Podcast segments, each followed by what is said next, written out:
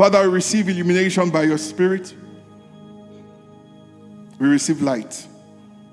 Thank you for a supply of your grace and that we are forever changed. Thank you for utterance. We give you all the glory. For in Jesus' name we have prayed. Amen and amen. Glory to God. All right, so we've been on a new conversation. We've called it The Air I Breathe, and we've been talking about prayer as a necessity for every believer. We've been talking about prayer as a necessity for every believer. And we did an introduction to prayer, and we talked about the prayer of thanksgiving. Um, and I believe that everyone who has participated in this teaching from the beginning up until now has received light. All right, including myself, my approach to Thanksgiving is completely different. All right, by virtue of the truths that we have discovered together from God's Word. Thanksgiving is no longer time buying. Thanksgiving is not just me trying to be reasonable. I've come to see that this is actually God's will. I've come to see that I'm doing it as a response to His majesty. I've come to see that He's sovereign and He cannot be questioned. I've come to see that there is no limit to His ability, and I've come to understand His willingness. All right, I believe that He's Alpha, I believe He's Omega, I believe nothing catches Him by surprise, and as my response to all of that body of knowledge is to bring Him genuine thanks to bring him solid worship and to bring praise to our King. Glory to God. Glory to God. You know, many people say that, um, why do you teach on prayer? Just people should just pray. Why teach on prayer? People should just pray. And I, I agree. As a church, we, you know, we didn't teach on prayer before we started praying daily. All right, so we've been praying daily and we've been seeing results uh, so, what teachings like this do is they bring you additional light and they amplify your results in the place of prayer. So, we've been giving thanks since some of us, since we were born, we've been giving thanks, but the dimension of light we are walking in now is different. And the results also that we are seeing are different. So I want to encourage you to not assume you have a PhD in prayer. Do not assume that is this little boy, what gives him the audacity who were his tutors, what Bible school did he go to, what gives him the, the credibility to say a thing or two on prayer? Well, the credibility we stand on is the anointing and the ministry of his spirit. And we trust God that together, we are learning together, we will receive light, enough light to provoke uncommon results as we continue to build intimacy with our Father. Somebody say, Glory to God. All right, I have a couple of questions. I have six questions jotted down. I know that we cannot tackle the six questions. The whole idea is not just to answer questions and to move on. No. The whole idea, as I said, and as I will keep on saying this evening, is for enough light to break forth so that you there can receive, by, by you there I mean we together, can receive clarity and amplify our results in the place of prayer. Some of these questions are real questions asked by real people. Some of these questions are whispers by the Spirit of God on my heart. So we have a mixture. I think the first two questions are real questions by people, and maybe the third one is um, I'm not even sure.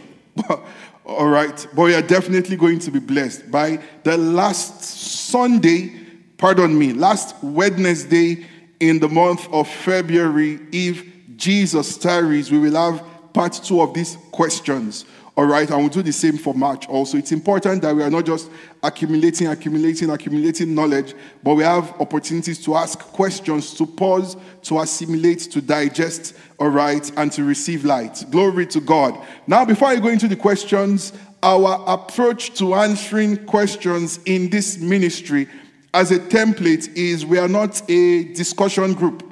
We are not a support group. This is not cognitive behavioral therapy. When we bring questions to His presence, we come to find out the Father's will and the Father's. These are not PD's opinions. These are not even a denomination's stand.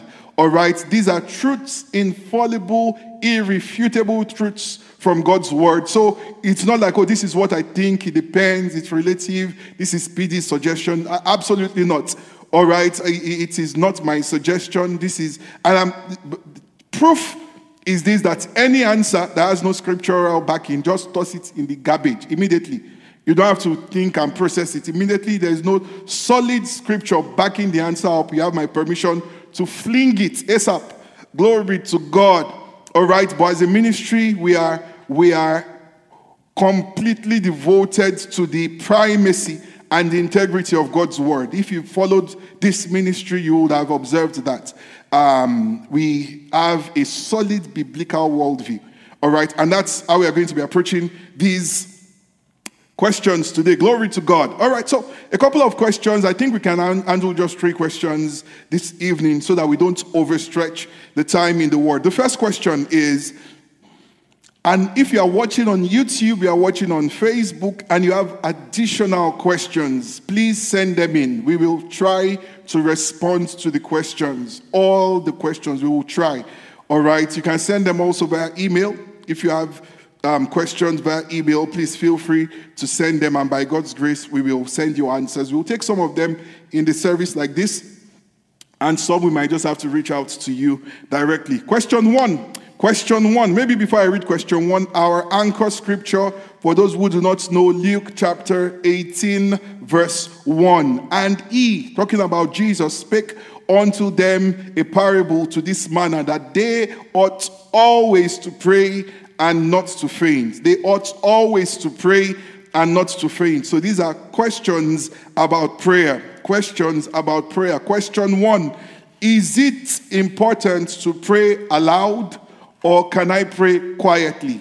Is it necessary? Is it of any consequence? Do I have to pray out? Do, do I have to be heard? Since it is God I am praying to and He sees my heart and He hears me, all right, even without words uttered. When we pray, do we have to pray out or can we just mutter words or can we pray inside? Can we pray inside?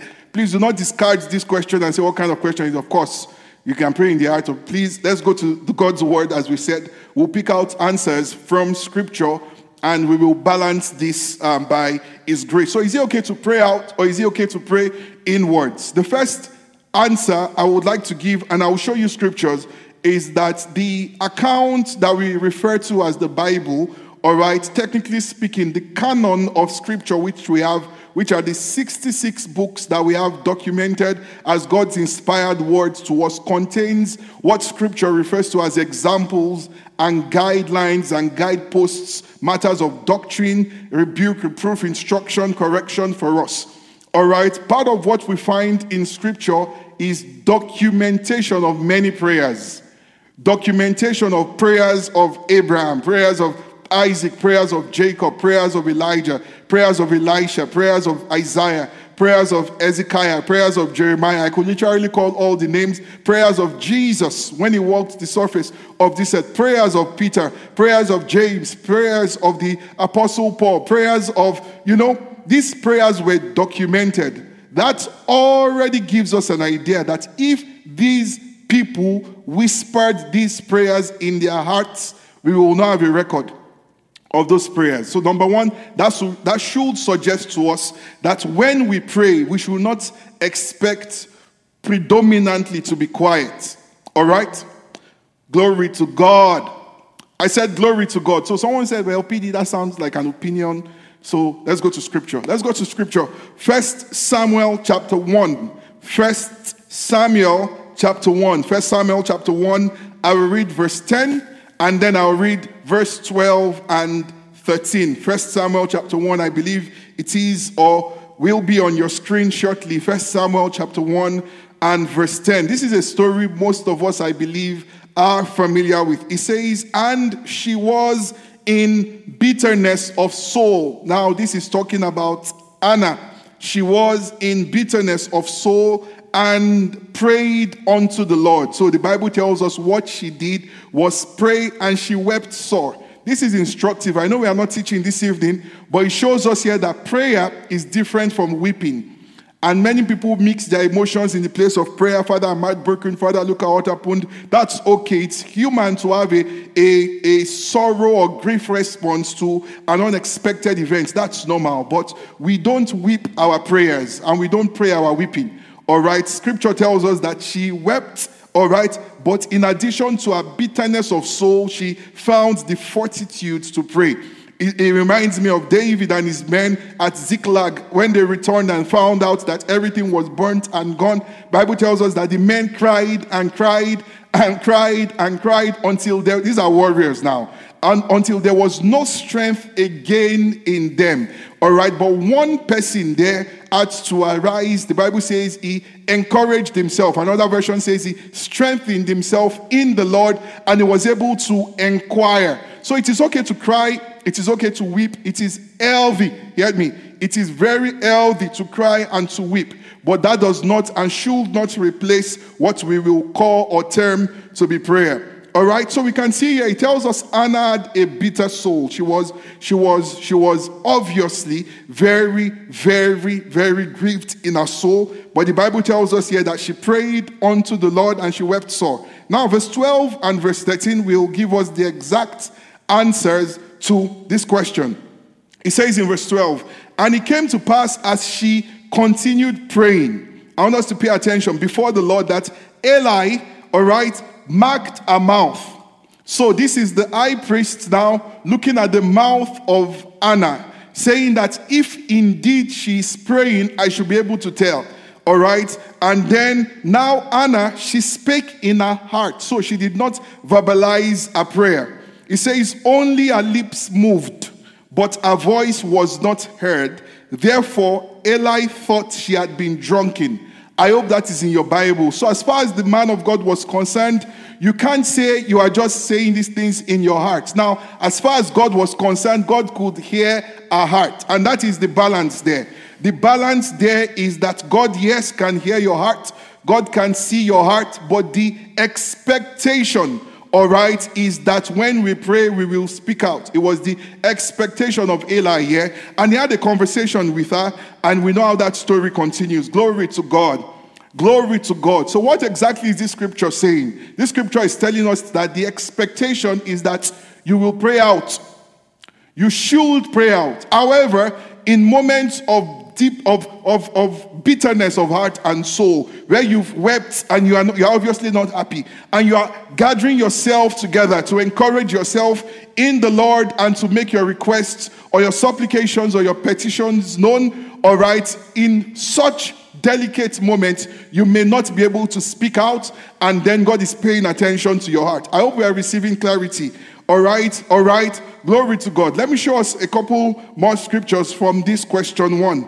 Acts chapter 16, verse 25. Acts chapter 16, verse 25. Acts 16, verse 25. It says, And at midnight, Paul and Silas prayed and sang praises unto God. Now, there is a little bit of detail there that's left to me. Why? Why is it there? They prayed, they sang glory to God. But it tells us there that the prisoners heard them. The prisoners heard them. Glory to God. The prisoners heard them. So they were not. No, no, no, no, no. No, no. They knew we're in prison, we're in chains, we're all in chains here. All right, but there is another direction. There is a there is a there is a there is a propensity of a child of God that I know that when I open my mouth, things happen. So I just want to tell somebody listening to me. Maybe you wake up at five and you're just there. Let's bless the Lord. You are there. Blessing sincerely now. Blessing the Lord in your heart. All right. Let's give him praise. Let's pray in the Spirit. Let's pull down strongholds. Let's intercede.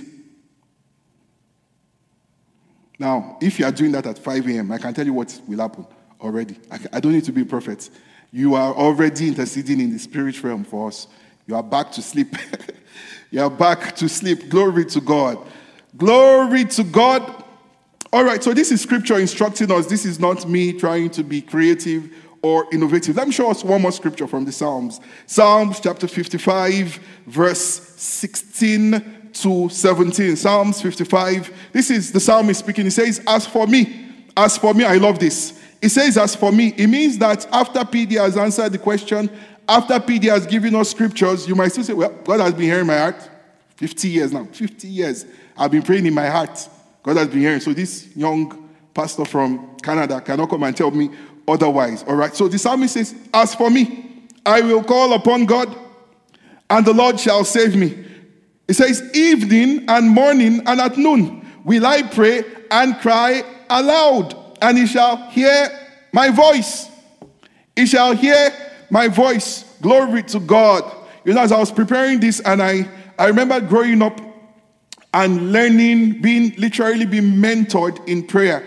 We didn't like it. My mom was recently gone to be with the Lord, mentored us in the art of prayer. We didn't enjoy it at the time, but you can't stand beside her and you, you can't, you can't, you can't. and you tell her God is hearing your heart. Mm-hmm. You will be, you know, adequately adjusted and you will make necessary amends so that God can hear both your voice and your heart. Glory to God. Glory to God. But when you find in scripture that men, women prayed and the place was, you know, like an earthquake, they, they, they were not casually just, no, no, no, no, no, no.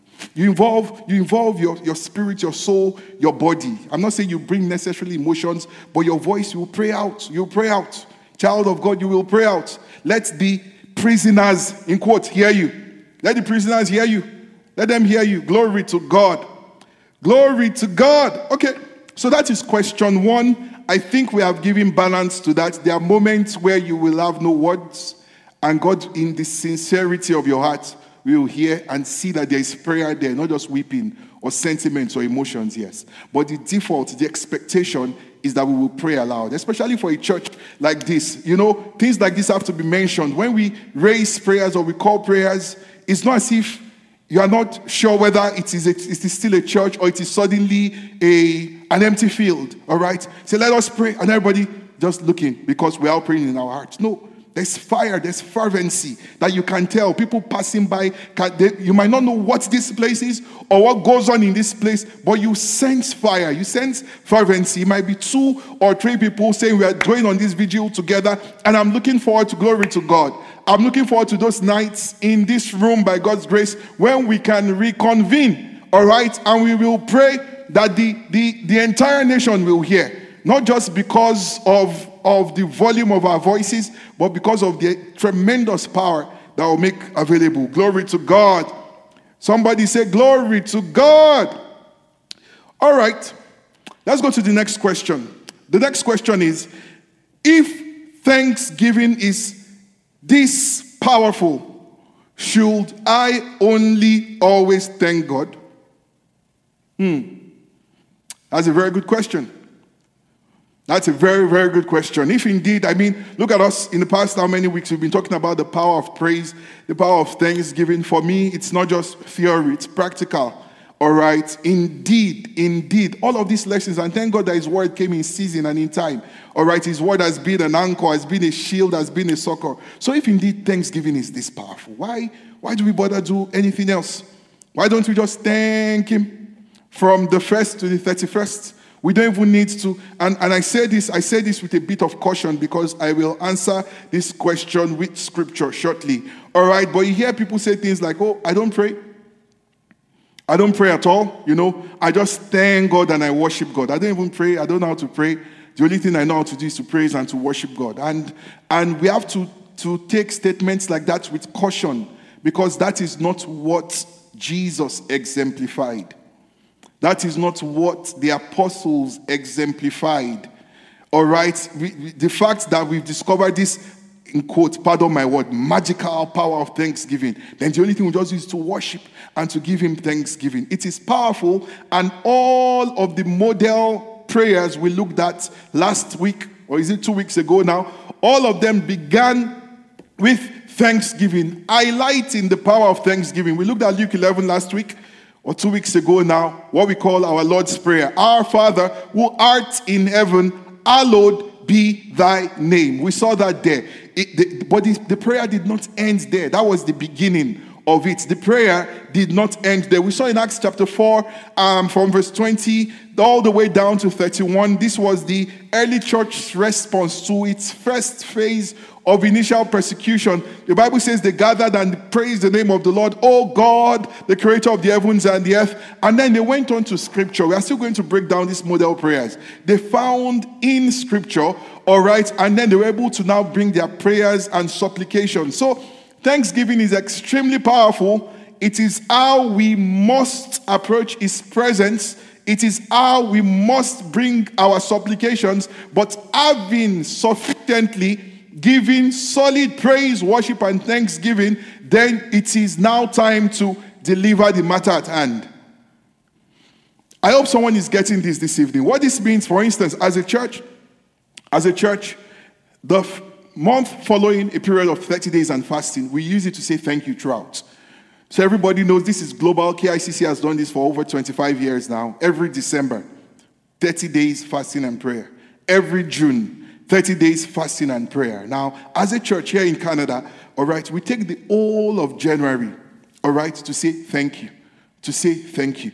Now, having created such momentum in the spirit, and I'm saying this to encourage someone, watch what will begin to happen from February 1st. Just watch. Because we've made tremendous power available. We've gathered huge momentum in the spirit, having satisfied that. All right. And every time we pray, follow me. Every time we pray, we begin with solid worship, with deep thanksgiving, but that can't be the only thing we do. Hmm. Hmm. We have a generation of people who are extremely simplistic, extremely simplistic. And the scriptures does not teach that school of thought. Extremely simplistic. What do I mean by simplistic? You hear people say things like, um, you have an audience with a very wise man, with a very, very, very wise man, or with maybe the richest man in the world. And you see people ask questions like, what is the one thing you did that made you successful? Nobody does one thing to be successful. Nobody. Nobody. That's why we don't, we've not learned the real secrets of the people we should be learning from because we are looking for one thing, one thing. The one power. Oh, I tuned to KICC Powerful Service Thanksgiving. I found the one secret. It's not one. It's not one. It's not one key. He says he'll give us the keys. The keys. is not one. It's not one. Thanksgiving opens up and then we come in. Glory to God. I think I've talked enough. Let's go to scriptures. Scriptures. Let me show us an interesting, interesting scripture. Esther chapter 5. You, you will think that we have no business going to the book of Esther, talking about prayer. Esther chapter 5. I'll read very quickly from verse 1 to 9 just to answer this question on the premise of scripture.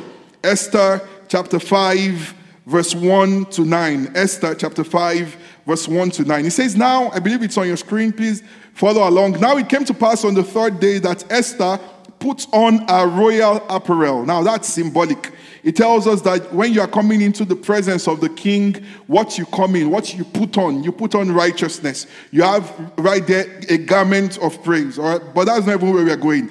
It says, and stood in the inner court of the king's house, over against the king's house. And the king sat upon his royal throne in the royal house. Now we are talking of a human king here, a pagan king. To, it's worthy of note, but it's symbolic of a truer, real spiritual mystery. Mm. It says, and it was so when the king saw Esther, the queen, standing in the court, that she obtained favor in his sight. So this was conditional. But the Bible tells us in Hebrews 4:16, it says that we are not looking forward to a conditional coming from God. It says we can come boldly by the blood. We can come boldly to the place. I'm just painting allegories here. But she, in this place, needed the king to say, Come in. She needed to obtain this favor, to find in the same way we can come boldly to find grace, to obtain favor in our own times of need. Glory to God. It says the king held out to Esther the golden scepter that was in his hand. So Esther drew near. She drew near, meaning that she could come boldly. So let's follow up. What's going on here? Then said the king unto her, What wilt thou, Queen Esther? And what is thy request? It shall be even given thee to the half of the kingdom. And Esther answered, If it seem good unto the king, this is the secret power of thanksgiving here. Follow. If it seem good unto the king, let the king and Haman come this day unto the banquet that I have prepared for him. Then the king said, Cause Haman to make haste. Mm that he may do as Esther said. So the king and Haman came to the banquet that Esther had prepared. And the king said unto Esther at the banquet of wine, Can you see that? It was a proper feast of thanks. I'm, I'm being symbolic here, but she satisfied the king's pleasures. All right. And the king came back again. Say, You've thanked me, you've worshipped me, you've, you've hosted me, you've created this feast for me. What exactly do you want? What do you want? Then answered Esther and said, My petition and my request is, if I have found favor in the sight of the king, and if it please the king to grant my petition and to perform my request, let the king and Haman come to the banquet that I shall prepare for them, and I will do tomorrow as the king has said. Wow. Wow. Then went Haman forth that day joyful. Can you see this? Is this in your Bible? Hmm. It says, Haman forth, went forth that day joyful and with a glad heart. Hmm. But when Haman saw Mordecai in the king's gate, that he stood not up nor moved for him, he was full of indignation against Mordecai. Mordecai. Now, this story continues in Esther chapter 7. Interesting story. It tells us that Esther fixed up fixed up before approaching the presence of the king. We in the new covenant know we can boldly, we can come boldly to the presence of the king. Now, this is the key here. She came with thanksgiving, symbolic, came with a feast. She came there just with worship, no request. And the king says, What is your request? I've just come to worship. I just want to, you know, take enough wine, just be merry. I just want to. And the king was like, What's going on? Ask anything I will do. And she says, No, let's continue tomorrow. And she waited until tomorrow. What we do in Thanksgiving, especially for a church like this, is we are, we are building momentum. And the king is saying, I see my children. I see my children. What is it? I'll say, We are coming again tomorrow, 5 a.m. We are coming to worship you. We are coming to bow before your throne. And he's like, You guys ask, ask me something, all right? And we are saying, The whole of January, we are worshiping you. As a church on Sundays, the first several Sundays, completely praise and worship. All right, now, having done this, there will be a point like in Esther chapter 7, where you will now begin to make petitions and you begin to make requests. And as you'll find out in the book of Esther, it got to a stage, the king was done answering. He now literally gave his ring and his authority a blank check. He says, This one you're asking, I'm doing, asking, I'm doing now, I give you the authority. Go and do. Go and do. So, yes, Thanksgiving is powerful, but it is our access. When we get in, we do business we do business. And we are going to be, by God's grace, if Jesus tarries from next week, Wednesday, we progress into the prayer of intercession. Having learned the prayer of thanksgiving, then let's, it's not like we've not been interceding, but we are going to amplify the results of our intercession as light begins to come. As light begins to come. Glory to God. Glory, I hope these answers are helping you so far. One more scripture before we go to question three and the last question for this evening. One more scripture Philippians chapter 4 and verse 6. Very, very popular scripture. Philippians 4 6. Looks like I'm on the same spot today because we're answering questions. So some of you are feeling too at ease in Zion. I don't can I can I go this way? And read Philippians 4 6 to some of the folks there. It says, Be careful for nothing, but in everything by prayer and supplication with thanksgiving. Somebody say, with thanksgiving. All right, let's do that again. With thanksgiving. So I think this scripture really gives us the answer we need. Our supplications, our petitions, our intercessions, our warfare, as we like to call them your victory prayers, will be on the premise of with thanksgiving. With thanksgiving. I was watching an interview um, with the general overseer of the RCCG, Pastor A. Adeboye. He said this many times on many platforms and in different places is, I mean, after so many decades of exploits in the kingdom and walking with God, all right, he says the bulk of his prayer, almost 90%, all right, if I quote him well, and you know he uses, he doesn't throw numbers around carelessly, like a lot of us will do. He's a, he's a, he's a seasoned mathematician. So when he uses numbers, he uses them he knows what he's saying. And he says the bulk of his prayers is thanksgiving and praise. In fact, he gave many testimonies of times where he had burning desires, burning, burning petitions. And the Spirit of God says, you know, for the next three days, just praise me. Just praise me. All right. So it is true that our praise and our thanksgiving is mysterious. But even if it is the last 10%, the last 5%, the last 1%, so that the king can give you his signet ring and say, concerning this, concerning this, concerning this, command ye me. Concerning this, and you begin to, you know, maximize the access. Glory to God. I said, Glory to God. All right, I hope that was the answer. I hope someone this evening is receiving light. Someone this evening is receiving light. Glory to God. Glory to God. All right, the final question for this evening that we will consider is on confessions. Very simple con- question. Confessions, how do they work? when I'm confessing, am I praying? When I'm making declarations, does it count as prayer? There was, I'm going to be very candid with you. There was a time in my life as a student on campus that my schedule as a medical student. Now, this is not me justifying, especially for people whose work and whose academics make their schedules really tight. This is not an excuse, but I wasn't praying as much as I, I, I should. As a Christian now, I'm not talking of anything. I wasn't pastor. I wasn't even serving in the fellowship, um, campus fellowship then. All right, so I'm not talking of a, a demand to step up. I'm talking of basic Christian prayer. I wasn't doing it well enough. All right, but part of what I was doing well was making declarations, making confessions. And it occurred to me that part of the, the unintended consequences of a word of faith movement is a generation of people who are declaring but are not praying who are confessing but are not doing priesthood. All right? And many think if I just wake up and say, I am there and not the tail, I, I am above and not beneath, lines are falling onto me in pleasant places. If I just say that and then I just go out, then I'm ready to take over the day. Child of God, nothing can replace prayer. I think we need to be clear on that. So the question really, I mean, it's not prayer. Question is confessions. How do they work? That's the question. How do they work? How do confessions work? Now, the best way to explain this to you, I trust this is the inspiration of God's Spirit. I want you to listen. This is the last question. I will round up this evening. I trust you've been blessed. Some of you have taken probably more notes from questions than you have from the actual teachings. How do confessions work?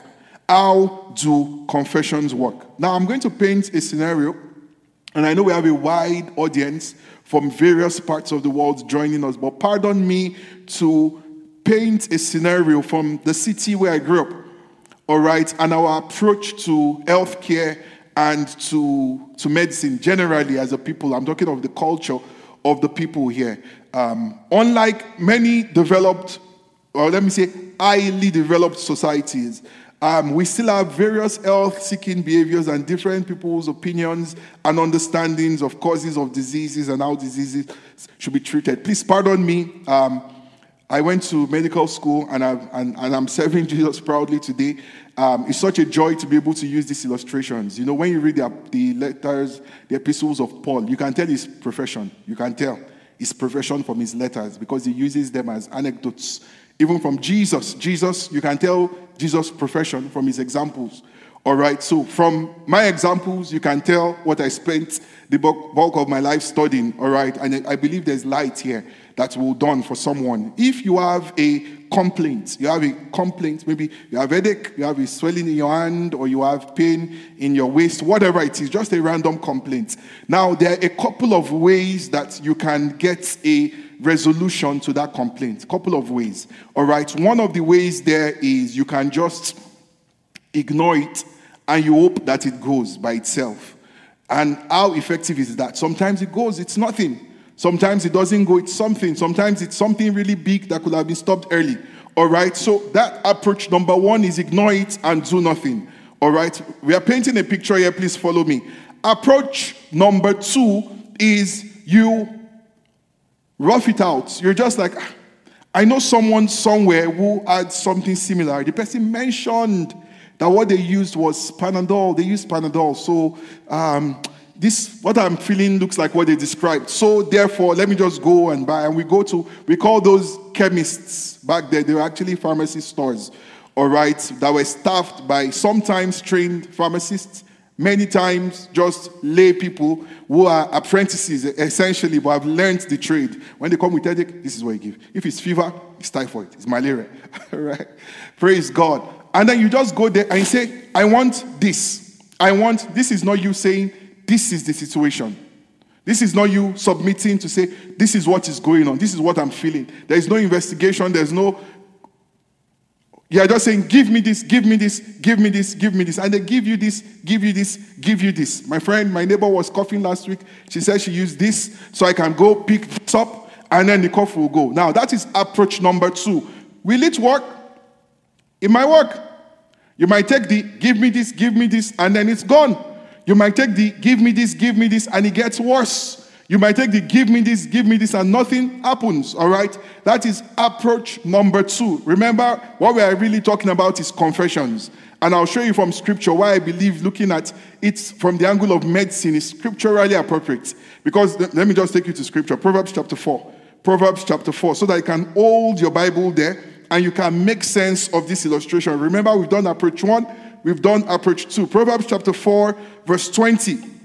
Proverbs 4:20. It says, "My son, attend to my words. Attend to my words, not attend to words. Not attend to your words, not attend to words from a chemist.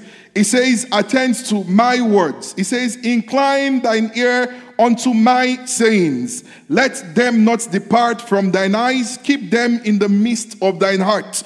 And then he says, For when, when you do this, having done this, he says, For their life unto those who find them, and health to all their flesh. My words. My words. So someone is saying, What are confessions really? Confessions are words, but they are not any words. They are not random words and they are not just you stepping in. So let's go on with our illustration. So the first person does nothing and hopes, maybe or maybe not.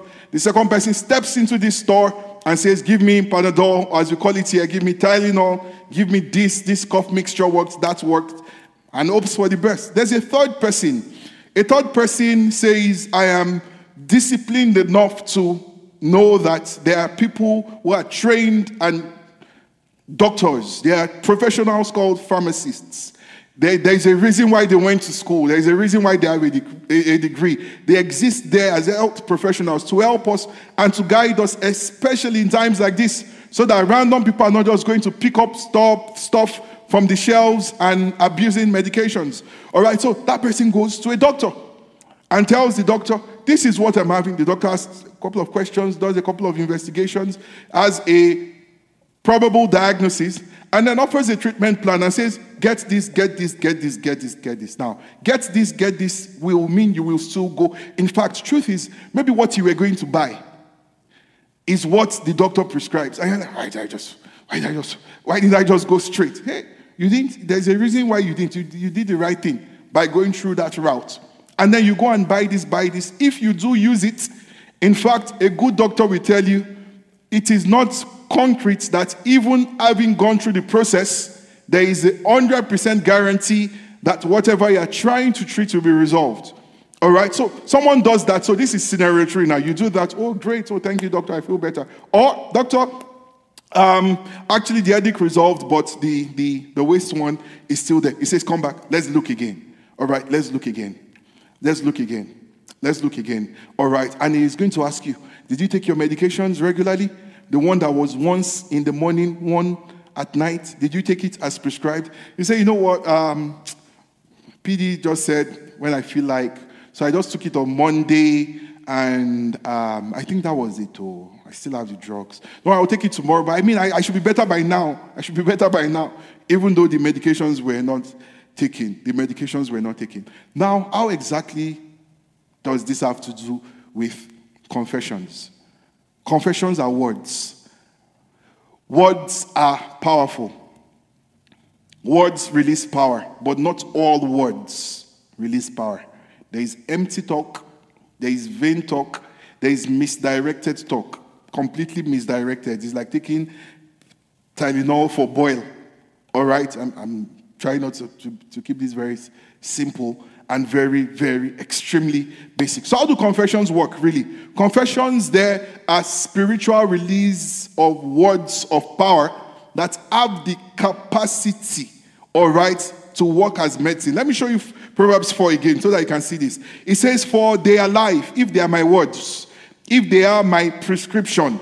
It says, They are life to those who find them. To those who find them. It says, An health to all their flesh. This is telling us that there is a place for intimacy, there is a place for prayer, and there is a place for confession. Now, let's, let's break it down. Jumping straight to confession without sorting out prayer, intimacy, relationship, priesthood, jumping straight to confession is you assuming that you know all what you need to know.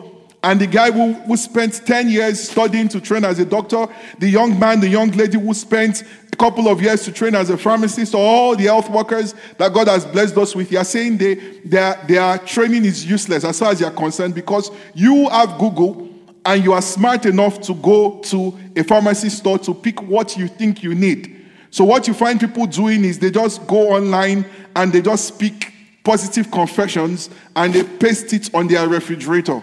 And they say, I am, I am worthy, I am good, I attract love today, the universe is working in my favor, and they do all sorts. What they've done is they've bypassed priesthood, and those words are empty words that are backed by nothing, or at best, backed by demons. Because there are many who practice New Age religion and they understand that words also, see, words are powerful in the spirit realm. Capish? Now, what backs that power might now be the power of the Spirit of God, all right? Or demons can show up there to convince you that what you are doing is working. Please follow me this evening. We're rounding up. So, by person intimacy, by person relationship, you are you are you are circumventing a process that is meant to lead to confession eventually. Because when we leave the place of prayer, we leave with a note of victory, and that note of victory, like the doctor's prescription, is our repeated confession. So these are not words that I've created. He says, Incline your ears to my sayings, not to your sayings, not to your ideas, not to how you feel, not, oh, uh, my friend was looking for a job. She said she found in scripture that the Lord will bless the work of her hands. That was our own Tylenol in quote. So if I also can say the Lord will bless the work of my hands, then I'm good to go. You will discover that you are sharing a prescription that does not have your name on it. And I'm going to balance this shortly because someone is finally receiving light. The right procedure is that all of, and I will balance this shortly, your confessions must be offshoots of intimacy. You've prayed, you found, it says, life to those who find them. You found in scripture the words that have now become your confession. I can hear you. Someone is saying, someone is saying, Thank you, PD, I get it. My confessions will no longer be random. I now see the place of prayer. I see the place of intimacy, especially for those of us who have learned to pray in the Spirit for long hours. You live with notes of victory. When everybody is shook and, sh- and shooking, all right, you are standing not on strength, but on His word because you've received a note of victory from Scripture. It then, that prescription can work for you. Someone else can run with it. It will even make sense to them. Look at this. Look at the prayer we read about in Acts chapter 4, from verse 20 downwards. How did they know that Psalm 2 was the right word for that situation? It was a matter of persecution, and they were able to pray. Having praised and magnified the king, they said, So why do the Indians rage? Why do the Indians rage? You, you look at scripture and you see how they summoned prophecies from the Psalms, from Isaiah, especially Psalms, Isaiah, Psalms, Isaiah. Those, as far as I'm concerned, I, I believe this is personal opinion and not God's word. Of course, the Bible tells us all scripture, but I believe that some of the most potent pharmacologically active scriptures are found in the Psalms and in the book of the prophet Isaiah. All right? And you find those words there, and those words have come alive to you. You might read them to someone else. Why do they use rage? It doesn't make sense to them. But to you, you know this is my prescription. My victory lies in this. That's why, child of God, especially when you connect to a ministry, when God gives a word, don't just hold on to the fact that it is our year of plenty and progress. Find what it is based on. Genesis 26. Study it. Study verse 12. Study verse 13. Study verse 14. Read afterward. Read, some of us know what will happen in 2022 just because we studied Genesis 26. Pity what will happen. Isaac sowed in the land. Let me just tell you, because you've been faithful, you've been listening since. So let me tell you. Isaac sowed in the land. It became great. It became very great.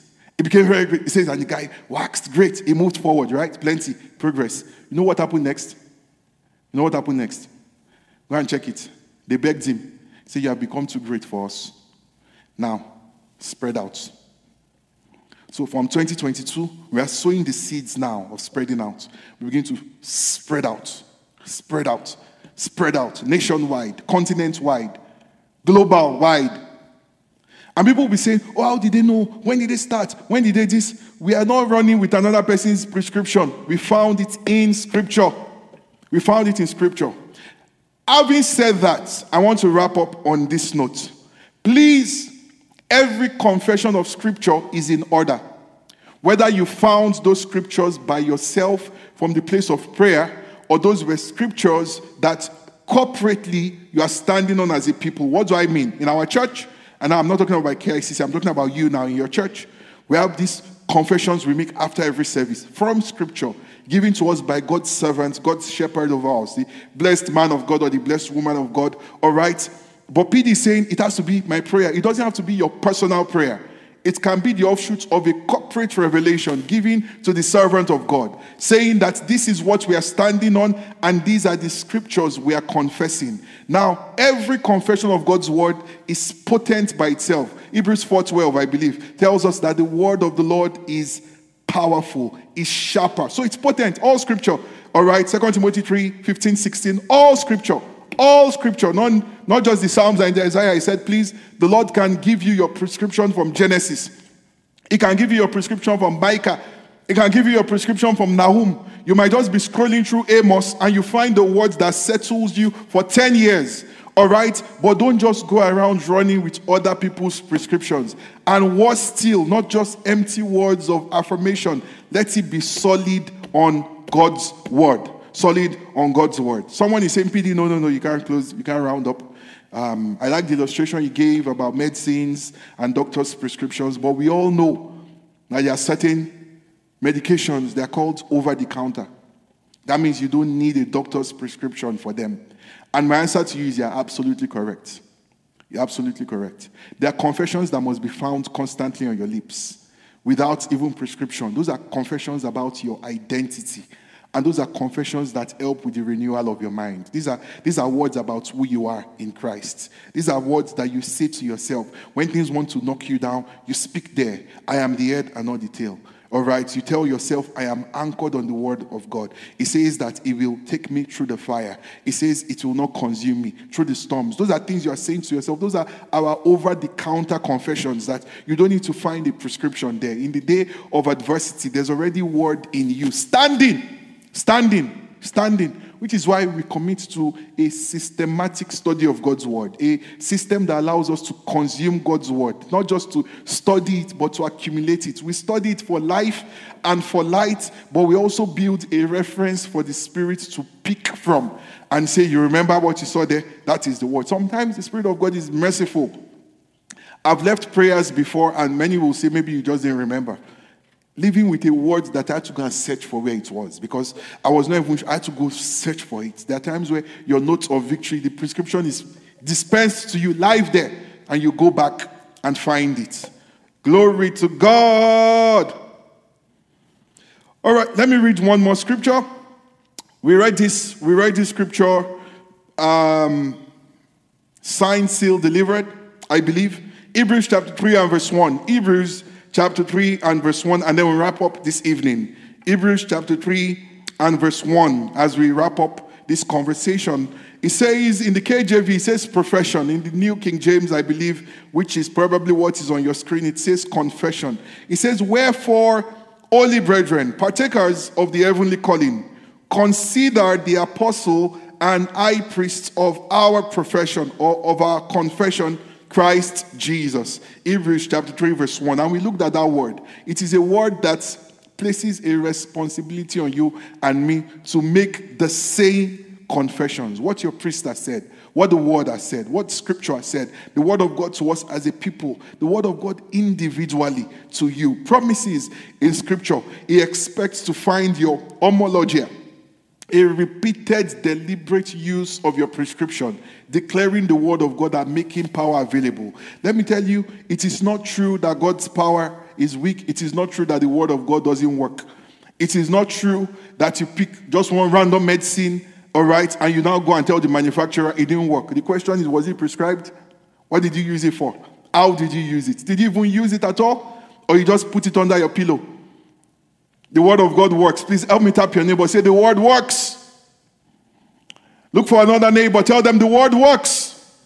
Okay, if you are if you are on YouTube or Facebook, put it in the chat there. Says, say that this medicine is potent. Come on, I, I need it loud that This medicine is potent. Glory to God. Glory to God. I think our time has been well spent.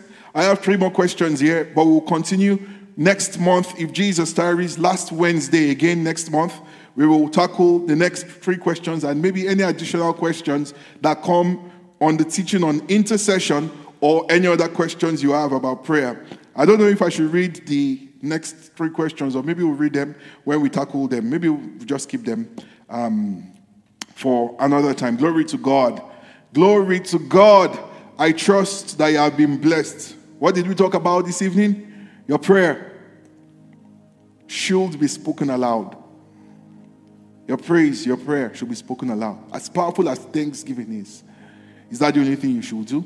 Jesus taught us you pray in this manner Our Father, who art in heaven, hallowed be thy name, thy kingdom come. Our model prayers show us thanksgiving, worship, and then we go on to the business. Philippians 4 6. We bring our prayers, supplications, requests with thanksgiving. As a church, first seven Sundays every year, thanksgiving. Having done that, then we show up. We show up. we show up. Glory to God. I mean, see, 2021, the Lord has told us to expect strange testimonies. Very strange testimonies, and God is not a man that he should lie. He's not the Son of Man that he should repent. He has given us his word. It's our duty to take this prescription and use it. So our world doesn't say our doctor is fake or that our medication is not real. Our God is very real. His word is very true. His word is active, potent, sharp, dividing, piercing, cutting, navigating, healing, restoring, delivering, bringing light, bringing direction, settling families, settling nations. Glory to God. Glory to God. Let's take a minute and say, Thank you, Jesus. Thank you for your word. I have received light. For some of you, your, your, your personal prayer just received the boost you needed you know that beyond these over the counter confessions, I am the righteousness of God in Christ Jesus, I am ahead, I am not. Some of you know you need to go visit. You need consultation to get the right scripture, a revelation of really, really, really the matter, a proper diagnosis and a proper scripture. And it begins to open it. It tells us that Jesus, he found where it was written of him in the prophets. He found it. They are life to those who find them. Some of us are living this evening knowing that it is time for me to now visit the Holy Spirit. Not pardon my use of the word visit, but I use it as a symbol of having that consultation. And you're saying this, this, this, if if all is well with me, why? Why is this? Those are prayers of inquiry. And it begins to open your eyes to scripture. It begins to open your eyes to scripture. It begins to give you words, not just empty words. You might say the words to us, we might just be like a nice memory verse. But to you, you know, this is not just a random memory verse. This is the prescription for me in this season. This is the word my life will be built on for the next 10 years, for the next 20 years. This is what this ministry is founded on for the next 50 years. And we are standing on it on that pre- lifetime prescription. Not that we designed for ourselves, but that we found from the place of prayer. Thank you, Father, for a release of your grace. Thank you, Father, for a release of your grace. Thank you, Father, for a release of your grace. We give you the glory. I want to pray for two categories. I'm led to pray for two categories of people this evening. First and foremost, you know we won't round up any service without giving you an opportunity to give your life to Christ, which is how we say it. Really, what is going on is you are receiving the life of Christ. Receiving the life of Christ. I want to pray with you, whether you are doing this for the first time or you are returning to rededicate your life. I want to pray with you this evening. The second category of people is you are enjoying this teaching on prayer, but still prayer prayer is like calculus to you. It's like it's like German. It's it's like learning Mandarin. I don't know what else might be a bit challenging to you. It just you the best you can do really is 120 seconds. You are, you are hearing people talking about 15 minutes, and I'm wondering what are they saying? 20 minutes, what? Five to six PD. Does anybody join you? Only for you to d- discover that thousands, tens of thousands are pressing in for hours, not just one hour, in His presence, seeking His face, worshiping Him, and then doing business. Taking that signet ring of authority and making decrees, issuing entering into the office of intercession, settling things, entering into the law court, securing victories. And I said, How do they do that? I struggle. Five minutes, I'm done.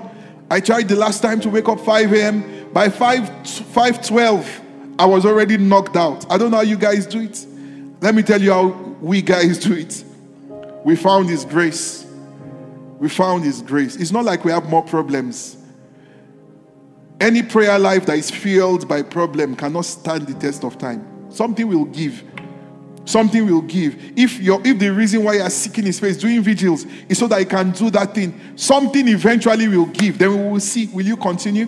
Will you continue with your fasting? Will you continue with your prayer? Will you continue with your vigils? Was it about the growth you needed? Was it about the promotion? Was it about the healing? Now that you know that the healing is not coming, now that you know that the promotion is not coming, are you done? Is that the end of your prayer altar? It's not like we have more problems than people. We, we've just found our King and we discover that there's more. There's more in Him. And His grace is sufficient to help us to unravel the more. And I want to agree with you this evening that that grace, it's the scripture calls it a, a spirit of grace and supplication. It's hunger. You know the way you, you really want to go and watch your favorite series. There's a new episode out. You can't wait. You can't wait. You know your data is, is, is, is approaching the end of its cycle, but you don't care. You just want to watch it in the same way. Prayer becomes something you just can't wait to do. You are driving, you are praying under your breath. You are speaking there in the spirit. It's not even 5 a.m. yet, but you're already awake. You are saying, Father, I pray for utterance, for, for PD or whoever is leading the prayer this morning. A word in season, they will see clearly precision. As you seek your face, let testimonies follow. Let it not just be one wasted hour. He wakes you up before time and he finds you available as a vessel. I want to pray for you. You might say, PD, this, this is one prayer we need faith for. Yes. It is not your ability. It is not even my ability. It is His ability. Let me, let's pray. Father, thank you for your sons and daughters under the sound of my voice, making a decision for you.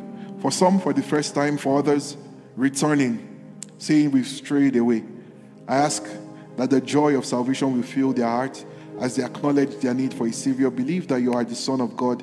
You died, you were buried, crucified, but you are no longer there. You're very much alive today. And you want to live in them, you want to live through them for your glory. I ask that your spirit will fill these ones. You will empower them to live a life that brings you glory. For as many who are returning, I ask for an infilling of your spirit and undeniable encounters that they will find their place in you and they will stay with you to the end. I pray for as many who struggle to pray, who struggle to pray, as many who have been motivated by life's challenges and they become disappointed because they, are, they, they needed fire. They needed, they needed this fire to be put off in an emergency, but no relationship had been built. And they've left disappointed. They've concluded God does not answer prayers. He's not real. He's a wicked God. On behalf of each and every one of us, we ask for your mercy. I will pray for a supply of a grace for supplication, the spirit of prayer to engulf us. That will begin to seek you for your face. We know definitely when that your hand will move is not is not the question, but to seek you genuinely. To seek you genuinely. To seek you genuinely, to unravel mysteries in the spirit. As, as heaven continues to seek partners on this side of eternity to do kingdom business, we ask that you find us. You raise us, you creep us. From our two minutes, we will graduate to tarrying long and enjoying intimacy with you. And based on the strength of our intimacy, we will begin to command victory in our world. Thank you, gracious Father. All praise and honor be unto your name. For in Jesus' name we are prayed. Come on, if you've been blessed this evening, and if you want to join us to celebrate these ones who have just become a part of this wonderful family, please jam those hands together. Give the King a big shout. Thank you so much for joining us today. We hope you've been blessed by the sermon. And if you would love to be a part of what God is doing in our midst, feel free to join us on Sundays at 10 a.m. or Wednesdays at 7 p.m. To be a part of the giving, you can give our email at info, I-N-F-O, at kicccanada.ca or through our website at www.kicccanada.ca slash donate. God is doing amazing things in our midst and we look forward to seeing you soon. Remember, you're a champion. God bless you. Thank you.